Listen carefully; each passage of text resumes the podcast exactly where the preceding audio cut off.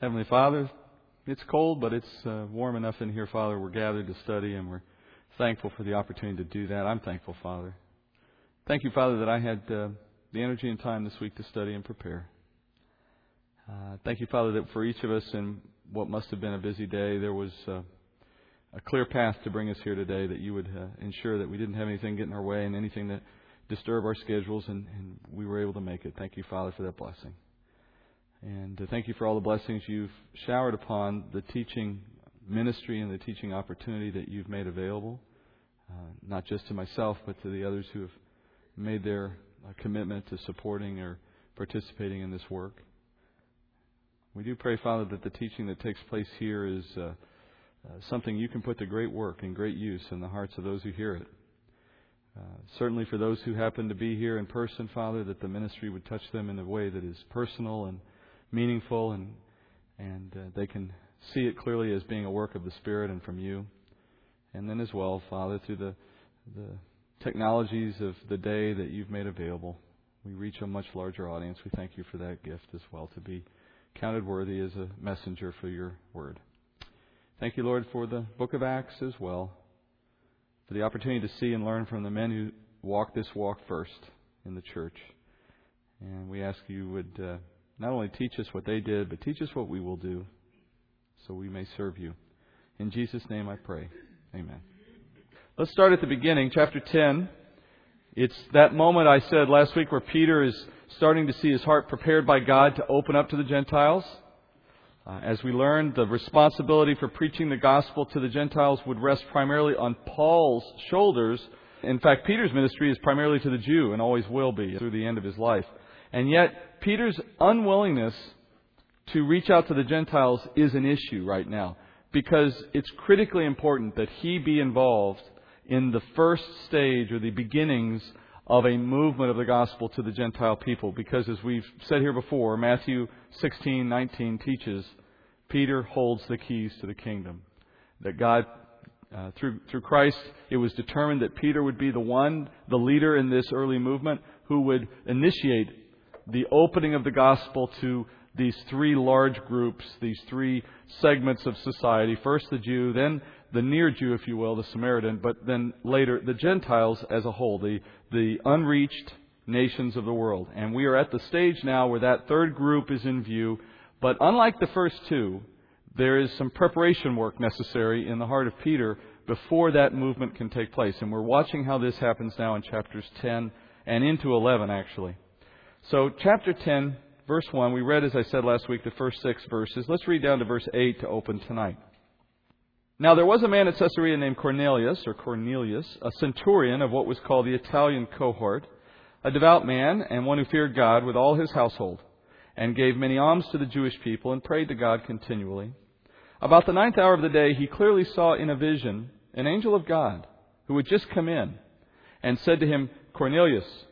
And fixing his gaze on him and being much alarmed, he said, What is it, Lord? And he said to him, your prayers and alms have ascended as a memorial before God. Now dispatch some men to Joppa and send for a man named Simon, who is also called Peter. He is staying with a tanner named Simon, whose house is by the sea. When the angel who was speaking to him had left, he summoned two of his servants and a devout soldier of those who were his personal attendants. And after he had explained everything to them, he sent them to Joppa. Cornelius, we saw last week, is a Roman soldier but more than that, a devout man. And his religious devotion was directed toward the God of Israel, which was, would have been very unique, of course. He's seen giving alms, which are a religious uh, donation, I guess would be the term, and paying respect to the God of Israel, praying continually to him. That pattern of worshiping the true God, but yet with a limited understanding of who this God is, this pattern that you see Cornelius showing here is evidence of God's handiwork that he would even have this interest in the God of Israel and enough concern or interest in what this God thought about him that he would show his devotion to that God by supporting God's people and then praying on his own. All of that showing up in his life is proof of God's supernatural handiwork. Paul actually describes this principle in the book of Romans at one point in chapter 2. Briefly, he passes over this point in, in the course of a larger discussion at that point in chapter 2 of Romans. But it's relevant for us today to just remember these two verses from that book. Romans 2, 14 and 15. Paul says, When the Gentiles who do not have the law do instinctively the things of the law, these, not having the law, are a law to themselves, in that they show the work of the law written in their hearts, their conscience bearing witness, and their thoughts alternately accusing or else defending them. In that brief moment back in Romans, Paul is describing the way God will, at times, by his will and by his election, step into the lives of people and bring faith, sometimes without any direct connection to human revelation. Paul, on his road to Damascus experience, is sort of the classic example of that in a very dramatic way. But even at a less, in a lesser sense, men throughout history have seen God reveal enough to them that they knew He existed and they knew He expected their devotion and, and worship without necessarily having the full picture, the full intellectual understanding of what came with that relationship to that God. Paul, in his passage in Romans, describes a Gentile, as he says, who knows nothing of God's expectations for conduct under the law. He, they don't have the law. They didn't live in Israel. They didn't have access to the law. They knew nothing of it for all intents and purposes. But yet, you might come upon such a person and notice that they're striving to please the very same God that you have come to know through the Word. And though they may not know the name of this God or be able to articulate the details of His nature and character in the way we can given that we have His Word, or the way the Jews would have in their day, given that they had the law, nonetheless, you know you're talking about the same God. There is an affinity there, and once you begin to describe your God to them, they receive it gladly and joyfully as the one they've been seeking. They don't see it as a different God, they recognize it as their God. Paul says when you find someone like that, ask the question where did such a person get the desire and their understanding, to whatever degree they have it, to live in such a godly way? Where did that come from? Paul says it's proof that the law of God has been written on their hearts. Remember the promise of the new covenant as Jeremiah gives it in Jeremiah 31 33? God speaking through Jeremiah says that he'll make a new covenant with Israel in a future day. And then describing this covenant in verse 33 of Jeremiah 31, God says, But this is the covenant that I will make with the house of Israel after those days, declares the Lord. I will put my law within them, and on their heart I will write it and I will be their God, and they shall be my people. One of the pieces of evidence, or one of the facets, one of the parts of this new covenant, is this unique promise in which the law of God previously made known only through the scroll, only through the tablets given to Moses. Now, that law and all that it embodies, all that it represents, all that it requires, would be written on the hearts of the people who receive this covenant, such that they would have the instinctive desire to do the right things. No longer would it be an external set of rules they try to keep, rather, it would be a part of who they are. Now, just to be clear, the ultimate fulfillment of this comes once those who have accepted the gospel come into their glorified bodies and they leave sin behind forever. Then this promise is completely fulfilled in their experience. But it begins with a writing of the law upon their hearts. So the occasional Gentile might become a follower of the living God as God would elect.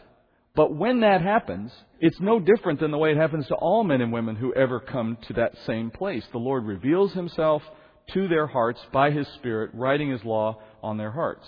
It's a supernatural process. It's not one dependent on human agency, although God may use human agency to accomplish it when He wishes, and that's certainly the case for the most part today.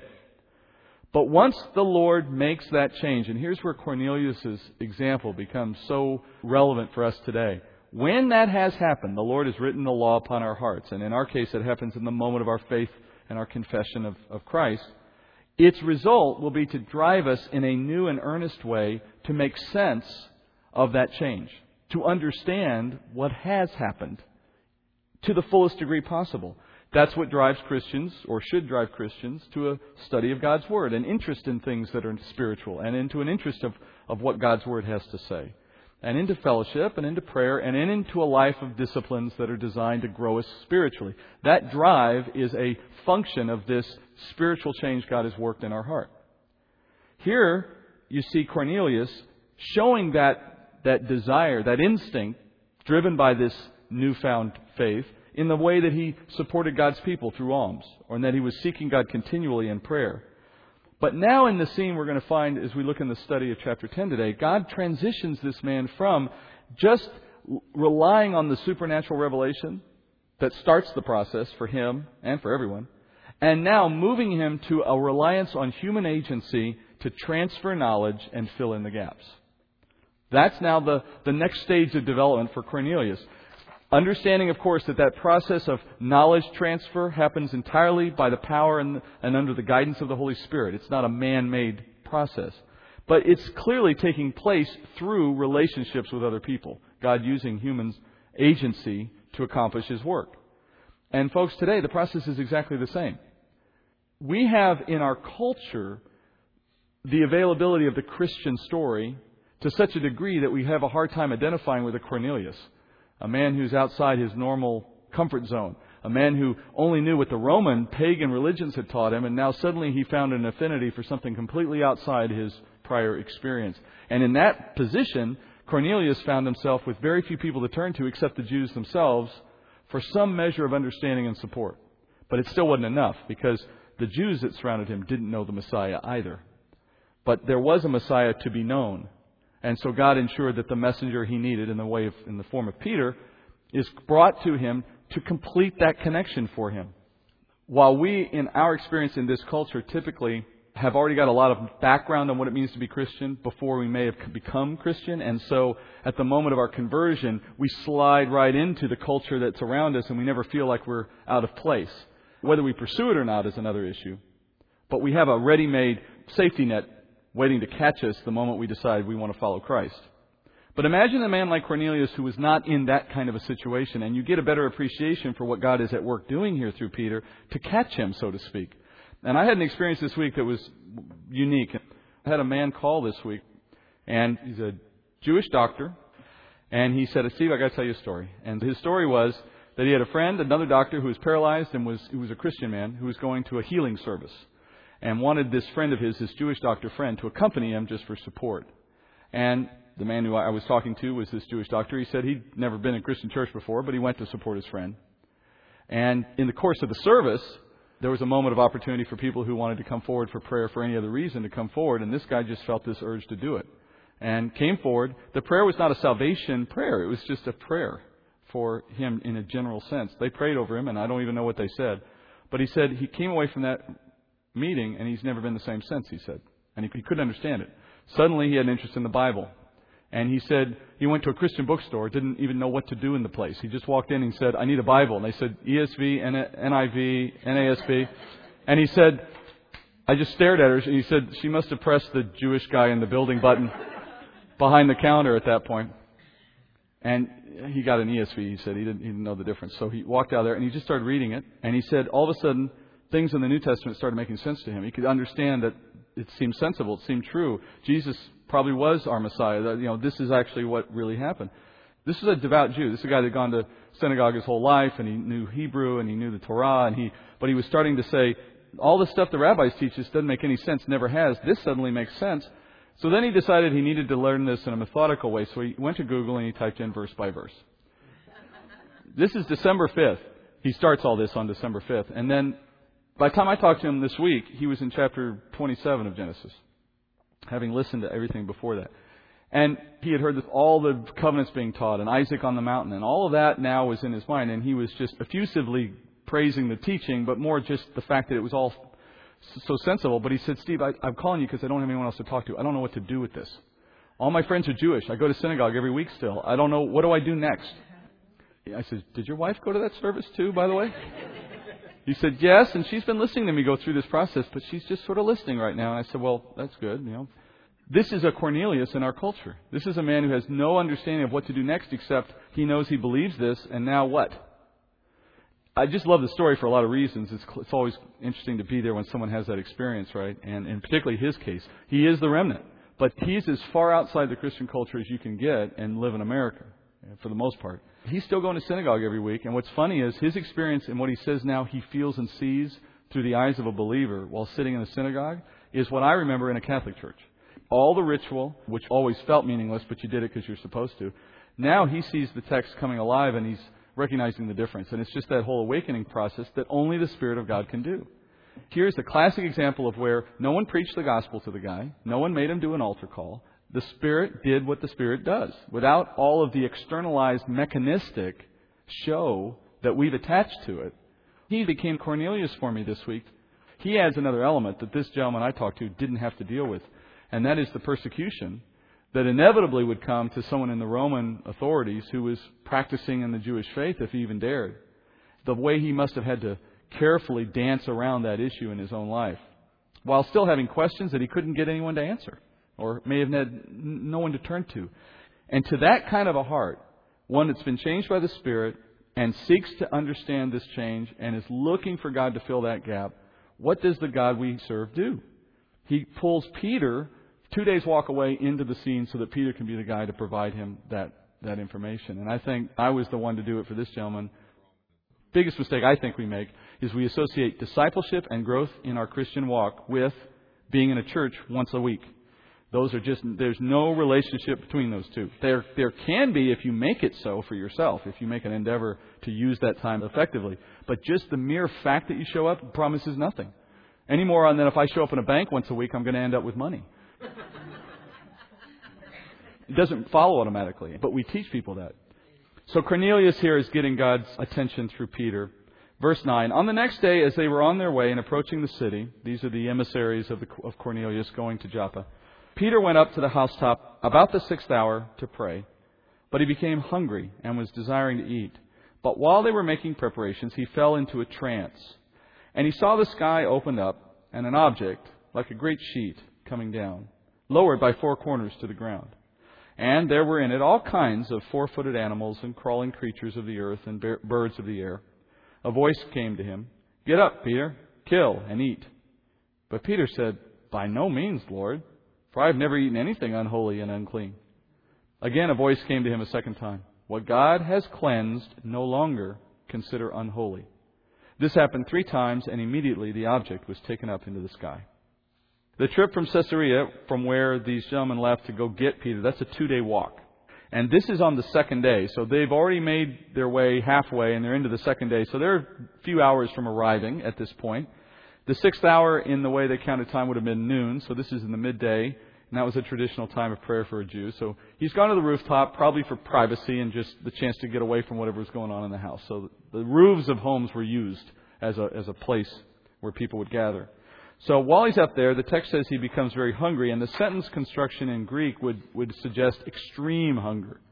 Unnaturally strong, sudden urge to eat comes upon Peter. It would suggest that God himself has inspired that sensation in Peter because of the power of suggestion that it will eventually allow for in the dreaming that he's about to do or the vision he's about to get. With that power of suggestion, then, God leads Peter into a trance.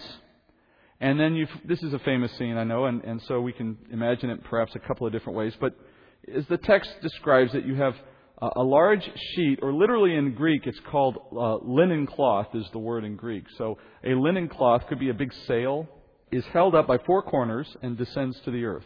And it's not clear what the picture in your mind is here. Some would imagine the four corners just being held up in midair Others might have imagined that there was actually angels or something holding it, something visible. It's not specified. But in clear terms, though, it's coming from heaven, it's coming down to earth, and the sheet is being used as a canopy of sorts to hold these animals. All kinds of animals here, which, if you take it most broadly speaking, all kinds would mean all kinds, to include both clean and unclean animals, all mixed together.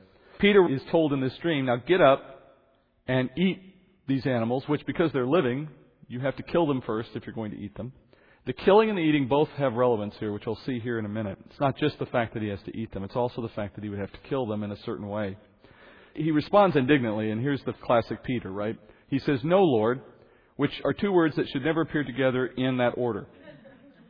They are self contradictory, in fact, uh, by their very meaning. Peter's behavior here is a pattern. It's, it's a pattern you can trace today's past in his experience with, with Jesus, of course. Uh, remember when he heard that Jesus was going to die, he declared, God forbid it, Lord. Another self contradictory phrase. And then he says, I've never eaten anything that wasn't kosher or that wasn't killed properly. And, and he distinguishes between the two. The language in the actual text is, is not exactly as I quoted. He says, I've never eaten anything unholy and unclean.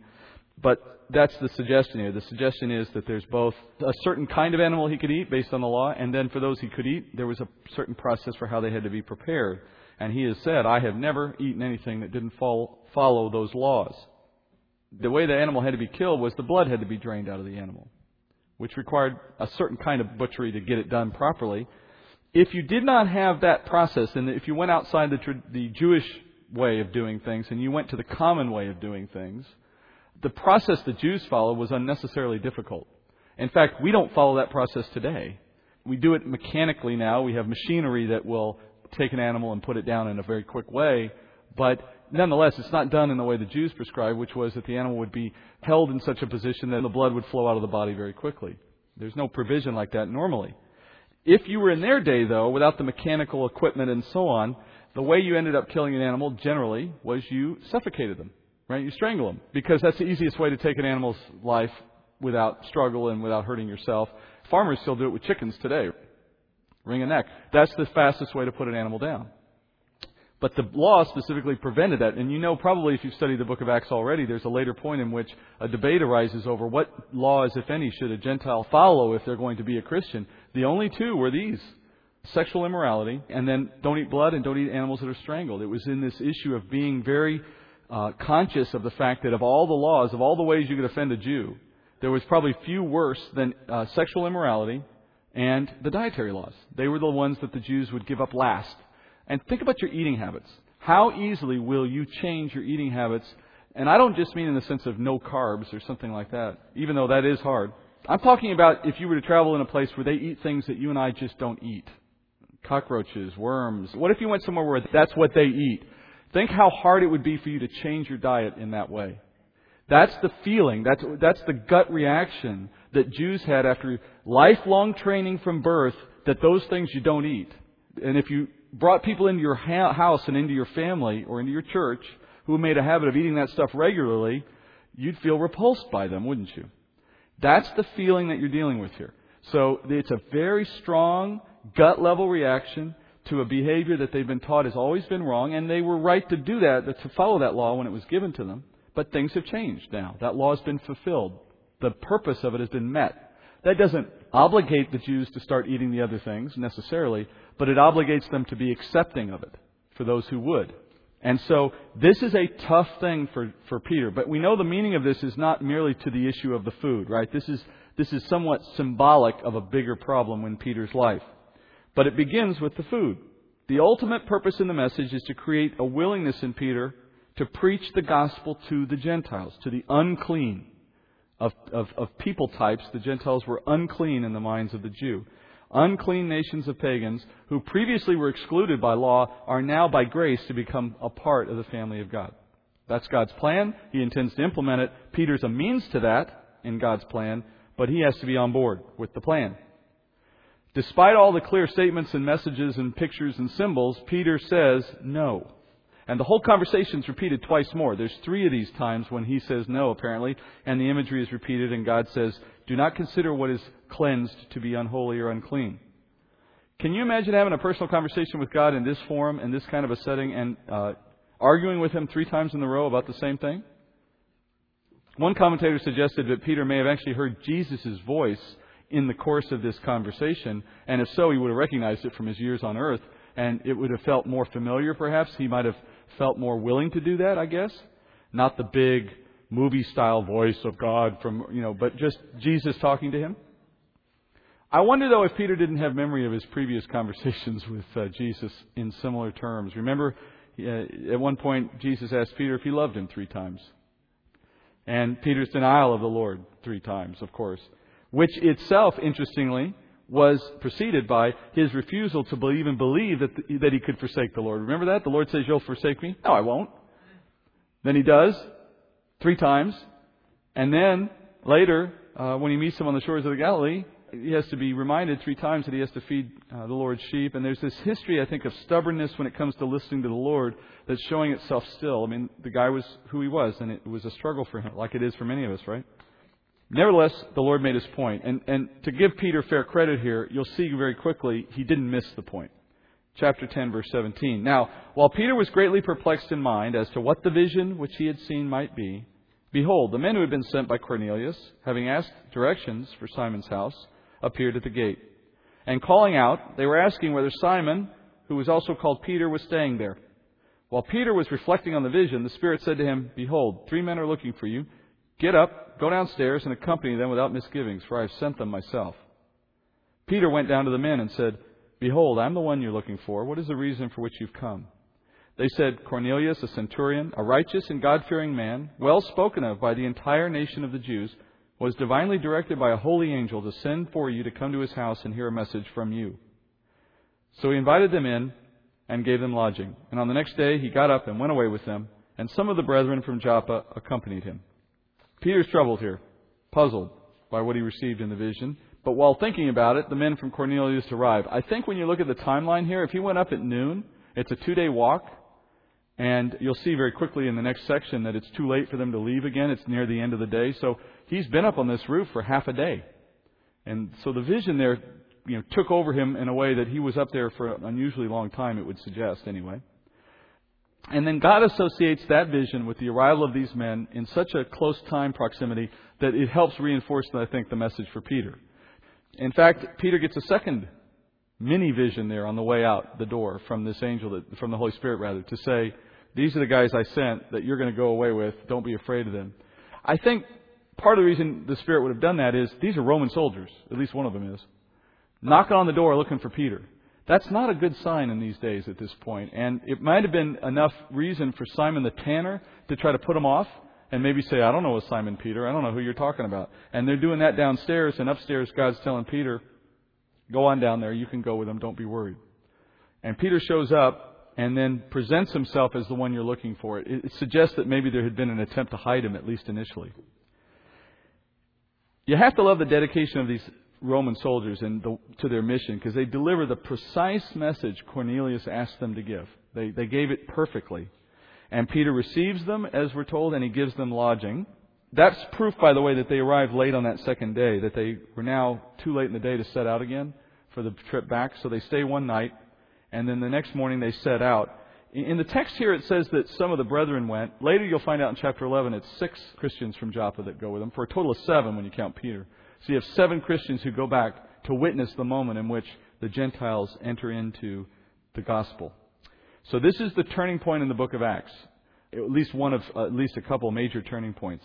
Here is the man who has the keys to the kingdom, and he's about to turn that key for the sake of the Gentiles, who will be, as you know, the largest group, the predominant, the focus group for the church age. These are the people for whom the church is, has been established. And it begins with this centurion. This centurion becomes the man who opens that process. And to show you how monumental this moment is for the church, just consider what it took us to get here from the point of view of what God did. Peter brought to Joppa through a series of circumstances going back several chapters so that he would be within earshot of what was going on in Caesarea. Then an angel sent to Cornelius, resulting in a delegation coming to Peter, had they to come to him. Peter getting a voice from heaven, followed by the Holy Spirit coaching with him to go and tell him it's possible. I mean, all of these things had to be done just so he would go to one guy as a starting point for the gospel going to Gentiles. And he was a, a vocal, willing preacher of the gospel at any other time that he's had a chance to do it. But this is what it took for him to get past that difficulty. It continues, though, verse 24. On the following day, he entered Caesarea. So you notice on the following day. So it took two days for him to get back. Now Cornelius was waiting for them and had called together his relatives and close friends. When Peter entered, Cornelius met him and fell at his feet and worshipped him. But Peter raised him up, saying, Stand up. I too am just a man. As he talked with him, he entered and found many people assembled. And he said to them, You yourselves know how unlawful it is for a man who is a Jew to associate with a foreigner or to visit him. And yet God has shown me that I should not call any man unholy or unclean. That is why I came, without even raising any objection when I was sent for. So I ask, For what reason have you sent for me?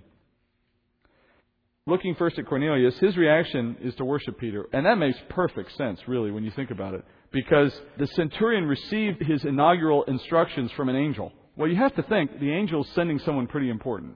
But he kind of misunderstands the purpose, and so with all his anticipation, his immediate thought when Peter shows up is to bow and worship. In a pagan culture, not unusual to see something like that happen. They worshiped everything from birds to, to Caesar to statues. There was really no problem with them worshiping a man if that's what it meant. Peter corrects him, reminds him, I'm just a man. I'm not someone you worship. But then he says, I want to also remind you that I'm here at risk. The, the point of Peter's statement is not to make himself look good. Uh, that's the first thought that might come to mind is that he's trying to say, hey, you know what? I, I'm here and I normally wouldn't have anything to do with you, so this is a big deal that I bothered to come into your house. That's not the sense of it, really. The sense of it is Peter is violating the religious rules of the Jewish culture. He could be taken before the Sanhedrin for this, for this act, and they're looking for any reason to, to go after him as it is. So he's taking great personal risk to come into this man's home. And, you know, he might try to do it in, in a quiet, unnoticed way, but the chances of him going unnoticed is unlikely. So he was probably being noticed, and people were probably wondering why he did this. And so he ends it by saying, Tell me why I'm here. I took the risk. I made the trip. I didn't object. So why am I here? Let's get to business, in other words. Let's get on with it. And the centurion then responds. Verse 30 uh, Cornelius said, Four days ago to this hour, I was praying in my house during the ninth hour, and behold, a man stood before me in shining garments. And he said, Cornelius, your prayer has been heard, and your alms have been remembered before God. Therefore, send to Joppa and invite Simon, who is also called Peter, to come to you. He is staying at the house of Simon the tanner by the sea. So I sent for you immediately, and you have been kind enough to come. Now then, we are all here present before God to hear all that you have been commanded by the Lord. So, by his own words, he describes the, the whole summary of the events. And he ends by saying, I trust that you've been brought here by God. This has all been orchestrated by him. That's self evident. So now, you know something he knows I need to hear. Give it to me. Well, I love that. That is the open heart of a new believer. There was a similar kind of invitation in the conversation I had with the gentleman I had. He, he knew what had changed, at least enough to know he needed someone to explain the details. He felt he had found someone that God Himself had directed him to. He was confident that he could put himself at my disposal and hear something from God. And I trust and I hope I did that. In the way that Cornelius presents this here, you see the believer's heart. The thought of throwing pearl before swine is the opposite of this the receiver versus the skeptic or the scoffer. The one who is prepared to receive, the one who is not even interested in receiving. You can't beat through that resistance by human effort. When it's supernaturally an open heart, you can't help but succeed as long as you're faithful to the gospel, as long as you are faithful to the ministry God gives you, as long as you don't turn it into some kind of something personal and, and fleshly. God has prepared the heart; He's ready for it to be uh, impacted by your words, and so you see you see that connection here very clearly. There was a missing piece in what he understood. Peter was that, was that missing piece. So Peter responds, and what he does here, and I'll read the long section of his speech, but what he does here, and this is commensurate with the moment, with the significance of the moment, he gives another one of his speeches. The last two we've seen of significance map to the last two moments in which there was a movement of the gospel outward generally speaking. You have the one at Pentecost, you had the one before the Sanhedrin, which, if you remember, the one before the Sanhedrin is the one that resulted in the persecution of the church, and that drove them out of Jerusalem and into Samaria. So Peter has been involved, at least in one way or another, in this movement of the gospel forward as he is intended to be. And now you have the third of these speeches or, or moments of presentation of the gospel to a new group. Acts 10:34, opening his mouth, Peter said, "I most certainly understand now that God is not one to show partiality, but in every nation the man who fears him and does what is right is welcome to him." The word which he sent to the sons of Israel, preaching peace through Jesus Christ, he is Lord of all. You yourselves know the thing which took place throughout all Judea, starting from Galilee after the baptism which John proclaimed. You know of Jesus of Nazareth, how God anointed him with the Holy Spirit and with power, and how he went about doing good and healing all who were oppressed by the devil, for God was with him. We are witnesses of all the things he, he did, both in the land of the Jews and in Jerusalem they also put him to death by hanging him on a cross. God raised him up on the third day and granted that he become visible, not to all the people, but to witnesses who were chosen beforehand by God. That is, to us, who ate and drank with him after he arose from the dead. And he ordered us to preach to the people and solemnly to testify that this is the one who has been appointed by God as judge of the living and the dead. Of him, all the prophets bear witness that through his name, everyone who believes in him receives forgiveness of sins. You know, you could do worse than memorizing that as your presentation of the gospel, by the way. I like, in particular, in just a passing note here, the affirmation that Peter gives of the special role the apostles play in the presentation and spread of the early church. Jesus was appointed to become visible, he says in verse 40, not to all people, but to witnesses who were chosen beforehand, that is to us. That connects us to that statement I've made here several times before that the apostles had a special privileged role in the early church, which was accompanied by certain powers, and it was tied to their having witnessed the resurrected Lord. That's Paul's claim as well. And so that is their special designated role in founding the early church. Back to the text itself, and there's certainly not a lot I need to repeat here. This is the gospel, and we've heard it said already. But the language in the very beginning is important. In, it's in Greek, of course, but in that first verse, he's actually saying something in Hebrew directly translated into Greek. In other words, it's a Hebrew construction out of Deuteronomy. Deuteronomy 10:17. For the Lord your God is the God of gods and the Lord of lords, the great, the mighty, and the awesome God who does not show partiality nor take a bribe. He's remembering the statement that his own law preached, which is God does not show partiality. And now he's seeing it in a new way somewhat like that friend of mine, the Jewish doctor. For the first time, what he'd always heard and memorized had a new meaning in light of what its true meaning was, which is that God is not going to be partial only to Jews in his plan for salvation. And on the contrary, he says God welcomes anyone who fears God, and in the Jewish way of saying things, the one who fears him is the one who has faith. Well, we, we would say maybe the one who's saved, to use the more modern term. Anyone who fears him, saved, has faith, is saved and accomplishes works of righteousness, which is giving evidence of faith. So Peter gives this presentation of the gospel to a Gentile who has shown faith and by his works given evidence of faith. And in his delivery of the message of hope, Peter then is effectively using his keys to open the kingdom to Gentiles according to God's purpose and leading and as you would expect, it, it, engenders a response. Verse 44. While Peter was still speaking these words, the Holy Spirit fell upon all who were listening to the message.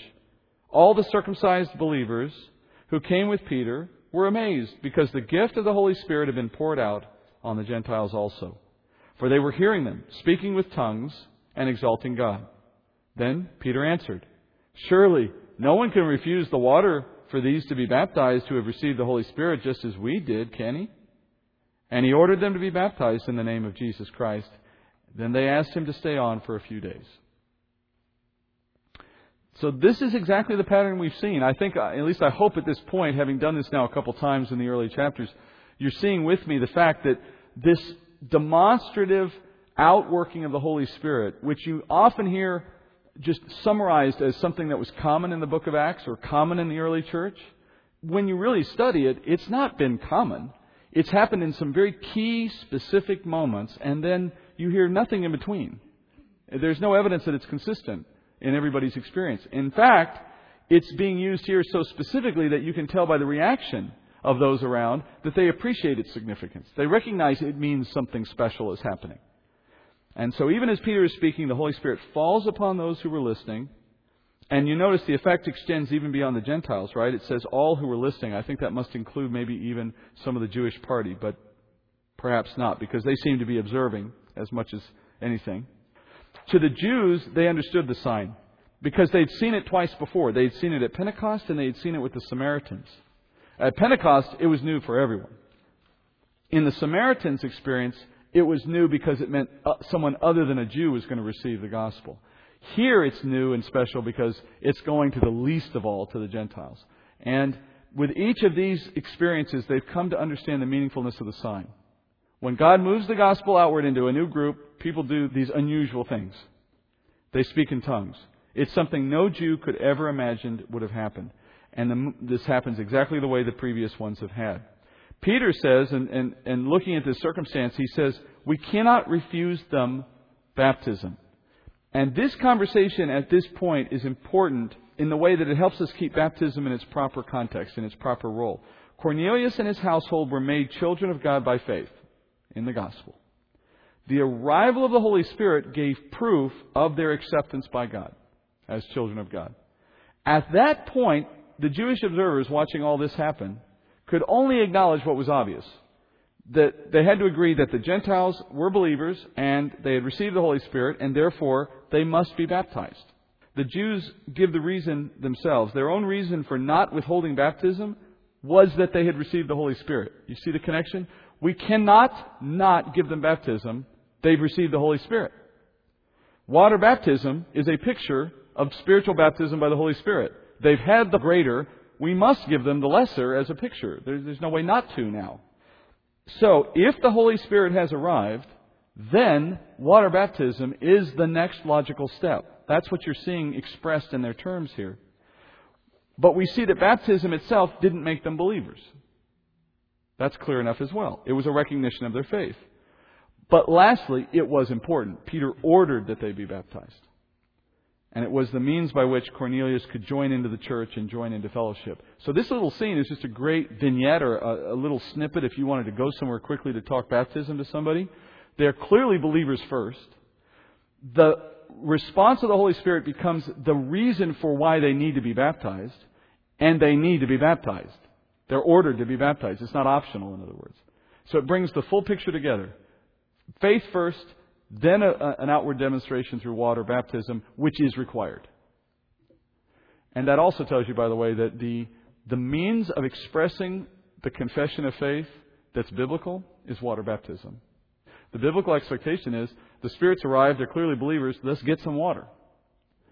So if we were to try to execute that today, the, the order would be at the moment somebody says whatever prayer we think they need to say, the very next thing we do is we get them wet. And if they're unwilling to get wet in the moment, then nothing really happened.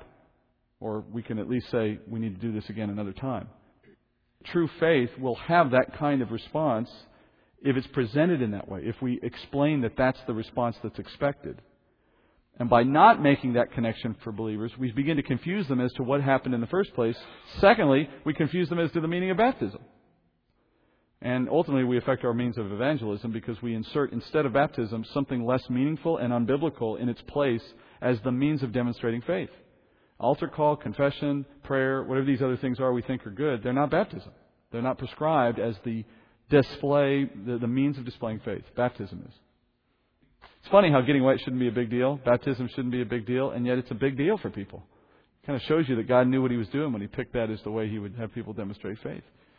You'd think they were buying a house or getting married. They're so, it's such a big commitment. I got to get wet. It's like you have to get ready for it and think about it for a while and then steel yourself up for it and make a commitment and then go do it.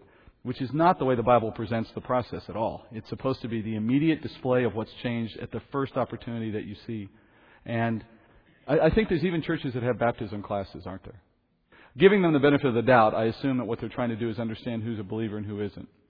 But you don't see that in the Bible. If someone says they're a believer, go get water. We'll find out real quick if they're sincere.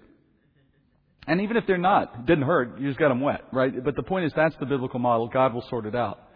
The reason I make such a big deal out of it is you see, and particularly in studying the book of Acts, it becomes so clear as you study through the book that in those early days, the attention was on getting out the message clearly, not a watered down gospel, the true gospel, followed by a quick call to action because the action did more than just witness, it, it, affirmed to the individual and it became your means of acceptance into the church. The baptism of the believer was the means by which the church received you. If you weren't willing to be baptized, they didn't want anything to do with you because they didn't trust you. It was, it was the way you became a member in their, in their sense of a member. How you became part of the church and fellowship. I'm not one of these people that wants to revert back to an Acts 2 church. I, I, don't, I think we make more of that than we should. The church is what God has grown it to be today. It, it will change over time. But there are principles that don't change, and I think one of the principles is preach the gospel as it's meant to be preached, and that's always needed. And then, to anyone who re- receives it, you're looking at someone who God has prepared for that message on that day. You don't have to worry about scaring them off. If God's brought them there for that reason, they're going to receive it. You just need to do the right thing by them, which is say, Oh, you're a believer? You need to be baptized. Well, I don't feel like being baptized. Well, no, that's the requirement. You need to be baptized. You need to get in the water and show what you believe. And that's how we will receive you into this church. Otherwise, what you're telling me means nothing. So let's pray and we'll be, and uh, go home in the cold. And pray with me. Father, Thank you for uh, the encouraging opportunity this week and ministering to people that uh, we haven't met before and who uh, you've directed into our way. I had an experience like that, Father, but I, I suspect that I'm not the only one. Whether everybody's experience was as perhaps as memorable or dramatic, nonetheless, Father, we know you are always at work and there's work around us all the time, and I pray we're attentive to it, that we would uh, think more like Peter and consider that we ourselves may be in situations like the one Peter found himself in, that you may be directing us without our knowledge even. And as we appear in the places where we work and shop and, and live, you're putting people in our path who are like Cornelius. We don't have to sell them, Father. We don't have to uh, worry that they'll mock us or that that uh, we'll simply feel rejection. Though those those things may happen, we know, but we can also be assured, Father, that when you've prepared someone to receive the word, then the work has been done, and uh, we have the easiest part. We just have to open our mouths and speak what you've given us to speak. So I pray, Father, that what we've seen in the text tonight would be the kind of reminder that uh, strengthens us and emboldens us to do this more often. And I pray that we would also uh, see the fruit of that work from time to time because it is such an encouragement, Father. Thank you that you would uh, encourage us in that way. And thank you again, Father, that we're here this week, and we pray as well for weeks to come that you would continue in guiding us back here so we can continue to study. And we pray these things in Jesus' name again. Amen.